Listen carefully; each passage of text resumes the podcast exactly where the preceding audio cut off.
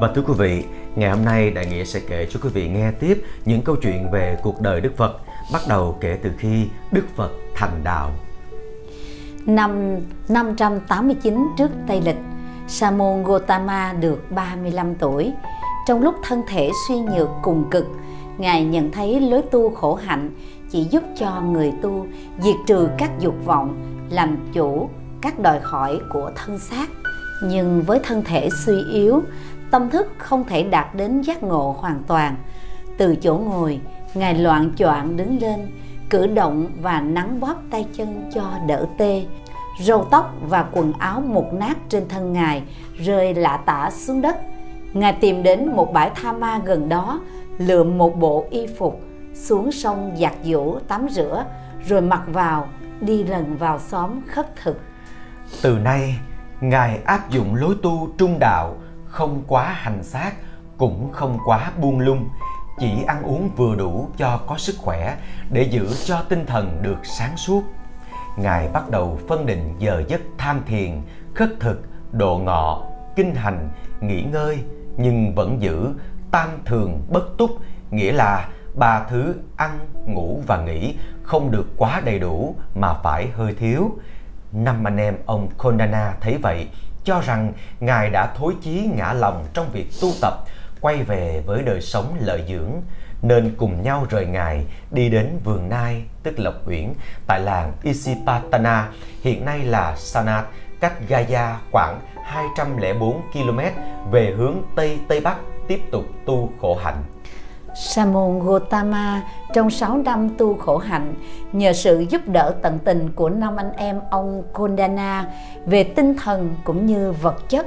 Bây giờ còn lại một mình trong cảnh cô đơn, Ngài phải tự giải quyết những vấn đề phức tạp, khó khăn từ lớn đến nhỏ. Nhưng Ngài không nản chí ngã lòng. Ngài thường đến bờ sông Niranjana ngồi thiền định trên bãi cát. Một hôm, có hai cô bé chăn bò tên Nanda và Bala đang dắt bò xuống bờ sông tắm. Hai cô thấy Sa môn Gotama y phục tả tơi, thân thể gầy yếu nhưng nét mặt trang nghiêm, hiền lành, thanh thoát, đang ngồi thiền định thì sanh lòng kính mến, liền lựa một con bò cái thật tốt, tắm rửa cho nó sạch sẽ, rồi tự tay vắt lấy sữa nấu chín tới nơi thành kính quỳ gối dâng lên sa môn gotama nhận sữa rồi chú nguyện rằng tôi vì lòng độ sinh nên dùng món ăn này. Nguyện được khí lực khỏe mạnh người chân cúng đời đời được thức ăn ngon thân thể hùng tráng được tâm từ bi hỷ xả an lạc không tật bệnh sống lâu giàu bền trí tuệ đầy đủ.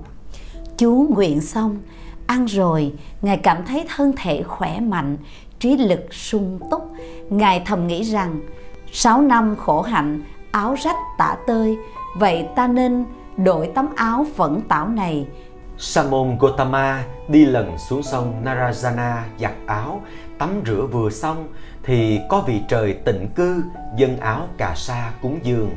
Samon Gotama bỏ áo phẫn tảo, mặc áo cà sa rồi từ từ đi tới mé rừng, tìm một cội cây mát mẻ để ngồi thiền định. Thông thường, Ngài nằm nghỉ từ canh ba đến canh năm dưới một cội cây. Khi sao mai vừa ló dạng, Ngài thức dậy, xuống sông rửa mặt, rồi tìm nơi ngồi thiền định. Đến giờ tỵ, Ngài đi khất thực trong xóm làng gần đó. Sau khi độ ngọ xong, Ngài đi kinh hành, xuống sông tắm, rồi lại tìm nơi mát mẻ ngồi thiền định. Câu chuyện đêm thành đạo năm 589 trước Tây Lịch. Đến ngày thứ 49, kể từ lúc năm anh em ông Kondana bỏ đi, trong lúc Ngài đang ngồi thiền định dưới gốc cây cổ thụ Azapala, cách cây bồ đề độ 100 mét về hướng đông, sắp đi khất thực, thì có hai chị em nàng Sujata, con ông xã trưởng Senani mang bát cháo sữa đến cúng vị thần gốc cây để tạ ơn vị thần đã giúp người chị toại nguyện theo lời khấn vái cầu con trước đây. Thấy Sa môn Gotama tướng mạo trang nghiêm tươi sáng đang tĩnh tọa, hai nàng tưởng là vị thần hiện ra nhận lễ vật nên hai nàng đặt bát cháo sữa bằng vàng trước mặt Sa môn Gotama cung kính đảnh lễ rồi ra về. Sau khi ăn xong bát cháo sữa, Sa môn Gotama thấy cơ thể khỏe mạnh lạ thường nên không đi khất thực mà chỉ đi kinh hành trong chốc lát rồi xuống sông Niranijana tắm. Ngài nhận thấy thân mình hôm nay trở nên vô cùng tươi sáng, đầy đủ 32 tướng tốt và 80 vẻ đẹp, da màu vàng rồng rực rỡ. Ngài vô cùng phấn khởi. Sau khi rửa bát xong, Ngài để cái bát bằng vàng trên dòng nước và nguyện rằng nếu hôm nay ta được chứng quả thành Phật, thì nguyện cho cái bát này nổi trên mặt nước và trôi ngược lại dòng sông. Quả nhiên, cái bát nổi trên mặt nước và trôi ngược lại dòng sông 80 sải tay. Đến khi gặp phải một xoáy nước mạnh thì chìm xuống đáy sông. Sa môn Gotama hăng hái đi trở lên bờ, đến cây Pipala, cây bồ đề to lớn, cành lá xum xê, nơi đây rất thích hợp cho việc thiền định, vừa có bóng mát, vừa sáng sủa, có rừng cây phía sau lưng, có con sông chảy ngang trước mặt với bãi cát vàng rộng lớn, phong cảnh thật thanh nhàn. Đến trước cội cây, Ngài thầm nghĩ, dưới cội cây này làm thế nào có một tòa ngồi cho yên tĩnh trang nghiêm. Bỗng thấy một em bé gánh cỏ đi ngang qua đó. Sa môn Gotama gọi lại hỏi xin một mớ cỏ để làm tòa ngồi. Em bé vui vẻ và cung kính dâng ngài sáu bó cỏ sắc mềm mại như lông cổ chim công, mùi thơm ngào ngạt. Ngài cảm ơn và nói: Cháu tên gì? Năm nay cháu mấy tuổi? Thưa ông, cháu tên Sothia Svastika, tức Cát Tường. Năm nay cháu được 9 tuổi. Mà ông xin cỏ để làm gì? Bộ ông có nuôi trâu bò hả? Không phải, tôi đã xuất gia đi tu, đâu có nuôi trâu bò gì. Tôi chỉ xin cỏ để chim ngồi cho êm và thẳng lưng để có thể ngồi lâu được. Tôi chỉ mong được giác ngộ thành Phật để cứu độ chúng sanh khỏi mọi đau khổ ở đời. Thưa ông, bộ ngồi lâu trên đống cỏ thì sẽ được giác ngộ thành Phật hả? Không phải vậy đâu cháu. Ngồi kiết già, lưng thẳng đứng chỉ là phương tiện giúp cho sự thực hành chỉ quán chống đạt đến định huệ.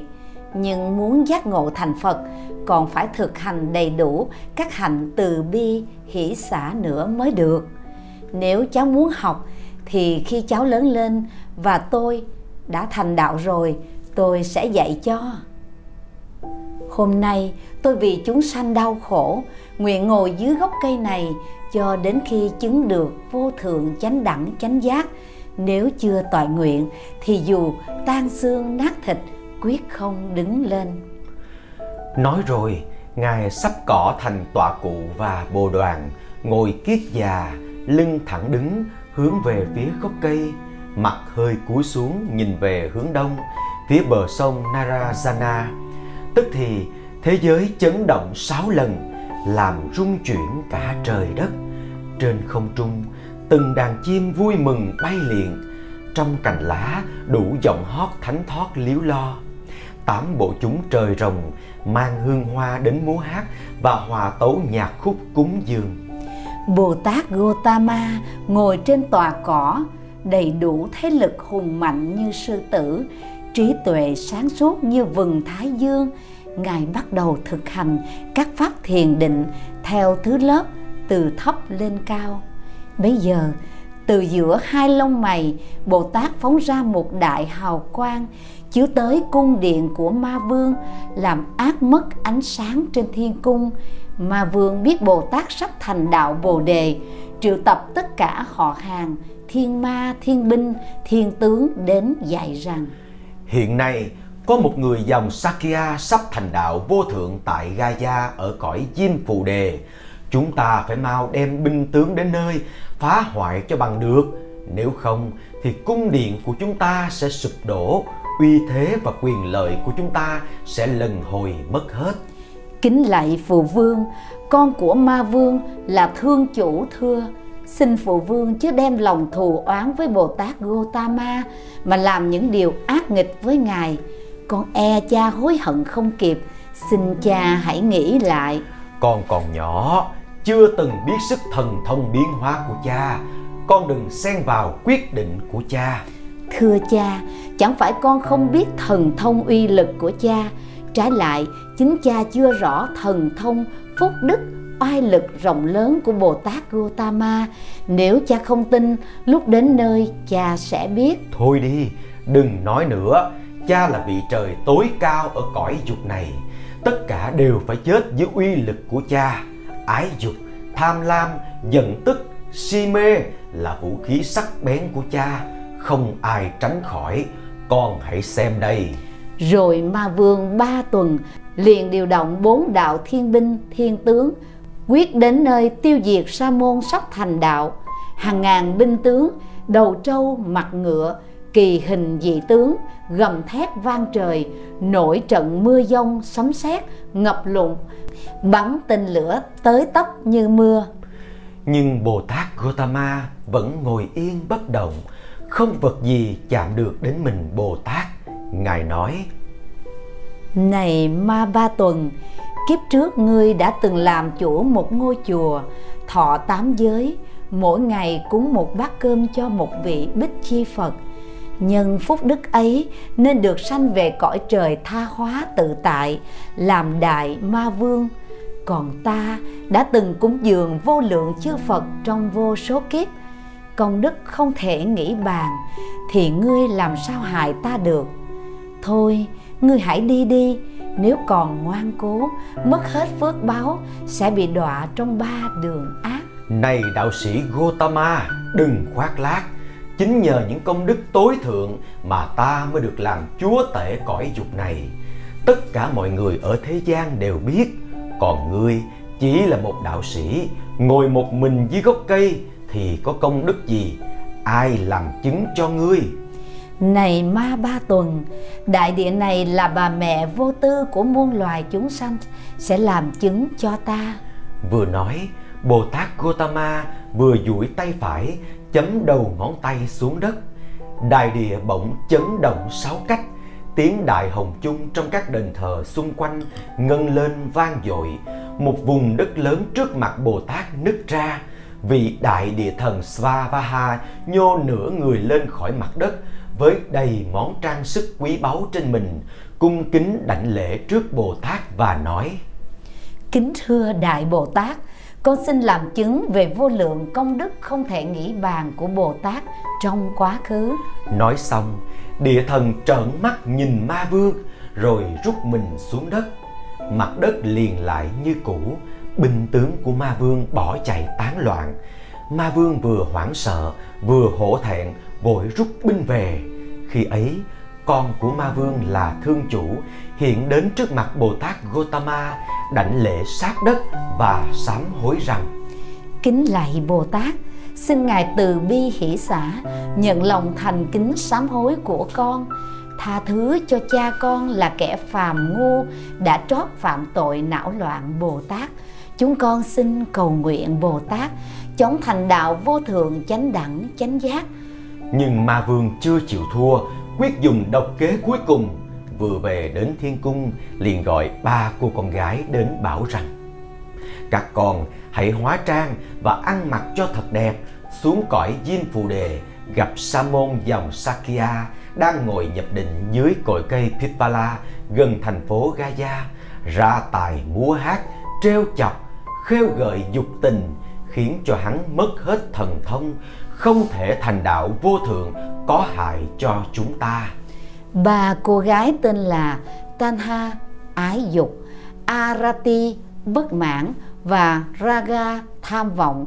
Nghe theo lời cha, hóa ra ba nàng tiên tuyệt đẹp, hình dung yểu điệu, nhan sắc xinh tươi, cùng nhau đi đến chỗ Bồ Tát Gotama đang ngồi, giả đem hương hoa cúng dường, rồi hát múa, lần lần tìm cách gợi chuyện, trêu chọc, tỏ tình, quyến rũ.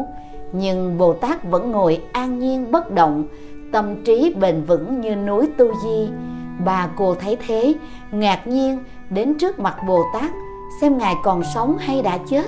Bồ Tát bảo rằng, các ngươi đã trồng căn lành nhiều đời nay được làm thiên nữ hưởng phước báo nơi cõi trời sao không nhớ thân này là vô thường có ngày hoài diệt còn có thái độ vô lễ đối với ta. Thân hình tuy đẹp mà tâm bất chính, có khác chi cái túi da đựng đồ nhơ bẩn. Lại đây làm chi? Hãy đi đi, ta không dùng. Nói rồi, ngài đưa tay lên chỉ mặt. Tự nhiên ba cô tiên biến dạng thành ba bà lão da nhăn tóc bạc, lưng còng, loạn choạng, đứng không vững ba cô hoảng sợ, lật đật bỏ chạy về thiên cung, trình lại với ma vương ba tuần. Vua trời đại phạm, vua trời đao lợi và vô số các vị trời đứng đầy cả hư không, nhìn thấy bồ tát gotama hàng phục ma vương. Ai nấy đều vui mừng, đồng thanh tán thán. Hay lắm hay lắm, chưa từng có, chưa từng có, bồ tát gotama giờ đây đắc đạo vô thượng chánh đẳng chánh giác. Các vị trời vui mừng tung hoa rắc hương tấu nhạc cúng dường. Sau khi hàng phục ma vương xong bồ tát gotama tiếp tục nhập diệt thọ tưởng định và bắt đầu cuộc chiến thắng vẻ vang trong trận giặc cuối cùng. Đức Phật liền đọc lên bài kệ đầu tiên sau khi thành đạo như sau. Lang thang bao kiếp luân hồi tìm hoài chẳng gặp kẻ xây cất nhà. Tự sanh phiền não thật mà này ông thợ chánh ta đà thấy ông. Chớ hòng xây cất đừng mong sườn nhà sụp nát đòn dông không còn. Như lai đạo quả đã tròn ái dục dứt sạch chẳng còn ngã nhơn. Bồ Tát Gotama đã trở thành bậc toàn thiện toàn giác, là bậc vô thượng chánh đẳng chánh giác, là Đức Phật Thích Ca Mâu Ni. Ngài là bậc duy nhất trong các cõi trời và cõi thế gian, có đầy đủ 10 đức hiệu sau đây. Một, Như Lai, thân tâm bất động không dời đổi. Hai, Ứng cúng, xứng đáng nhận lãnh sự cúng dường của trời và người. Ba, Chánh biến tri, trí tuệ thông suốt hiểu biết tất cả đúng như sự thật. 4. Minh hạnh túc, đầy đủ các hạnh cao thượng. 5. Thiện thệ đã làm đủ các hạnh nguyện cao thượng. 6. Thế gian giải, biết giải thích tất cả mọi sự việc ở thế gian. 7. Vô thượng sĩ, không còn ai cao quý hơn. 8. Điều ngự trượng phu, có đầy đủ khả năng điều phục, chế ngự và ủng hộ chúng sanh thoát mê đạt ngộ. 9. Thiên nhân sư là bậc thầy của các cõi trời và cõi người. 10. Phật Thế Tôn là bậc sáng suốt, giác ngộ hoàn toàn.